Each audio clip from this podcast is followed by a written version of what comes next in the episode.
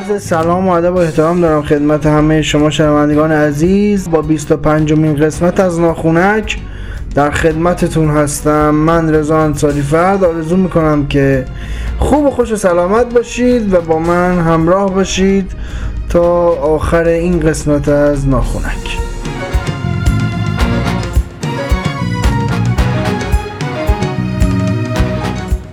یکی از اتفاقاتی که تو هفته که گذشت رخ داد و کام ما ایرانی ها رو تلخ کرد. بی احترامی هواداران و بازیکنان تیم بحرین به سرود ملی کشورمون بود.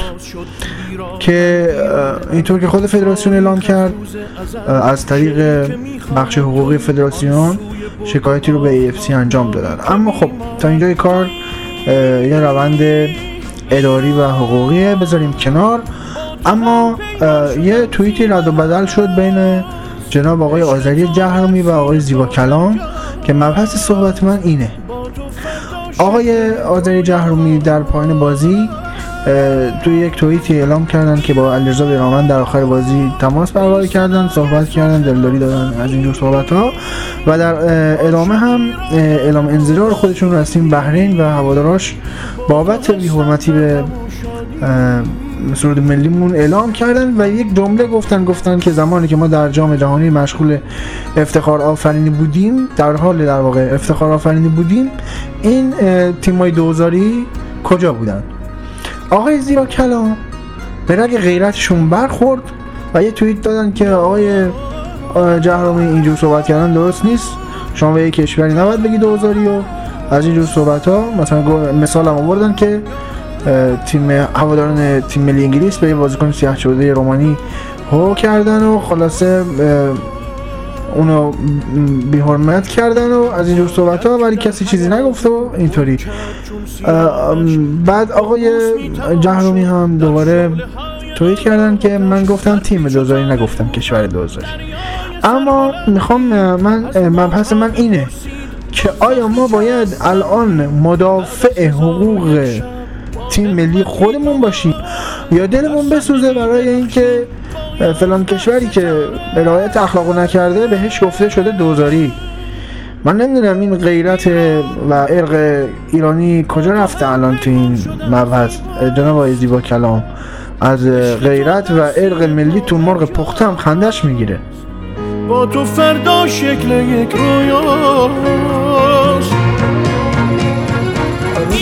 23 مهر همین امسال چند شب پیش شبکه سه اخبار شبانگاهی یه خبری رو پخش کرده از اون دست خبری که همیشگیه. یعنی تو چنین مناسبت هایی میرن دنبال یه سری کلیشه ها حالا من کار به اونش ندارم چشم بند زدن و فلان اینا برای اسکال بهزیستی و شهردار و حالا این مسئولین کار ندارم این نمایش ها رو. اما می‌خوام بگم که اومدن با رتبه 99 کنکور که یک نابینا بود صحبت کردن و گفتن خواسته چیه فلان اینا. گفت من دوست دارم یه لپتاپ داشته باشم. و اون مدیری که حالا داشت صحبت می‌کردم گفت که یک هفته دیگه لپتاپ در خونت. من می‌خوام بگم که یعنی وای بر ما که میایم درد نابینایان و خواسته نابینایان رو خلاصه می‌کنیم توی لپتاپ. یعنی نمی‌شد گزارشی گرفت که بیان عدم مناسب سازی شهری رو نشون بدن و اینو خواسته نابینایان نشون بدن. یا مثلا کسانی که تحصیل کرده هستن و بیکارند رو باهاشون مصاحبه کرد و قانون سه درصد رو کشید وسط و در مورد قانون جامعه حمایت از حقوق معلولین صحبت کرد و بیکاری رو دغدغه نابینایان نشون داد. یعنی واقعا لپتاپ الان دغدغه ما نابینایان شده. این این به عنوان یک رفع مشکل از یک نابینا مطرح شد. خسته نباشید واقعا. دیگه نمی‌دونم. به این جور گزارش های کلیشه عادت کردیم. ولی ای کاش تغییر تفکر ایجاد می‌شد. نمی‌دونم تا کی می‌خواد این روند ادامه پیدا کنه.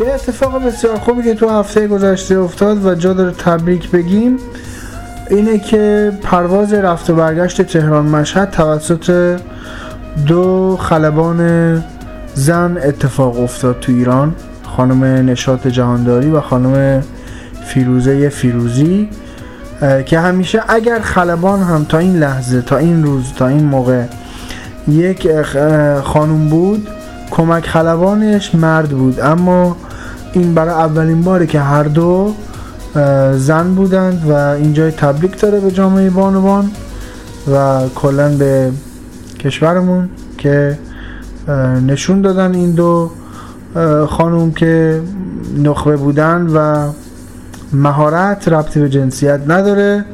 تبریک میگیم بهشون. اما خدا وکیلی سبزی و اینا پاک نکنین تو کابین. یا خلاصه دیگه گرم صحبت میشین دیگه اتفاقای ممکن بیفته.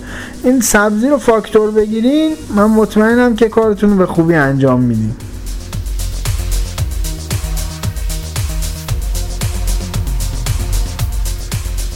یه اتفاق بسیار ناراحت کننده در شیراز افتاده و اون همین که یک مرد 25 ساله ای در محیط سرویس بهداشتی بیمارستان نمازی شیراز متاسفانه یک دختر چهار ساله رو مورد از آزار قرار داده. اما ناراحت کننده تر از اون اینه که برای مجازاتش که اعدام هست قرار شده که دادستان فارس اعلام کرده در ملع عام می‌خوایم اعدامش کنیم که تا اینجا هم اوکی هیچ مسئله نیست اما بعد از این جمله بعدیشون خیلی فاجعه است که می‌خوایم در محل بیمارستان نمازی شیراز این کار رو انجام بدیم. آیا به نظرتون هر سخن جایی و هر نکته مکانی ندارد؟ آیا؟ یعنی تو محیط بیمارستان جای اعدام کردن یک مجرمه؟ این واقعا من نمی‌دونم با چه تفسیری با چه توجیهی قراره که این کار انجام بشه. شما فکر کن حالا هر مریضی که اونجا هست تا مدت ها این تو ذهنش خواهد بود این صحنه بد و کری که قطعا مجازات حقشه. من کاری به این کارا ندارم. من کاری به مکانش دارم. حالا مریض میگی دو روز میمونه میره ولی فکر به اون فکر کارکنای بیمارستان رو کردید واقعا؟ هر روز صبح می‌خوان بیان و برن اون صحنه یادشون میاد. من نمی‌دونم واقعا این بعضی وقتا تصمیم ها رو چجوری می‌گیریم؟ بیمارستان جای این کار نیست.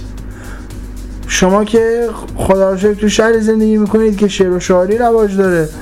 یعنی نشنیدین که تا حالا میگن که هر سخن جایی و هر نکته مکانی دارد؟ یعنی ندارد؟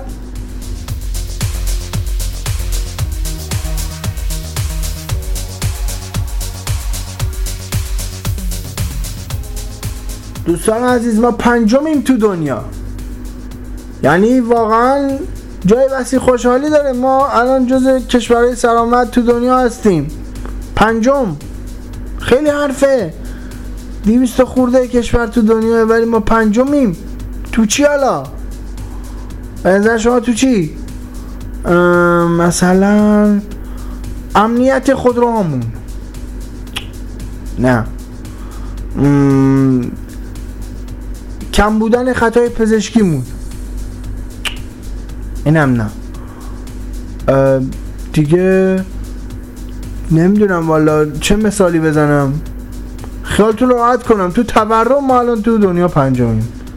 طبق آماری که صندوق بین المللی مالی و پولی ارائه داده خدا رو شکر ما توی این زمینه هم جز کشورهای سلامت دنیا شدیم مثل بقیه چیزها مصرف نوشابه و مصرف وسایل آرایشی که جز 4 5 تا اول دنیا هستیم مصرف قند. نمی‌دونم. خدا رو شکر این چیزها الحمدلله ما سرآمدیم. دیابت چه می‌دونم. هزار جور از اینجور چیزها ما وضع اون خیلی خوبه از لحاظ آماری تو کش تو دنیا. انشالله که یه روزی بیاد که ما جز پنج تا کشور آخر دنیا باشیم تو این چیزا.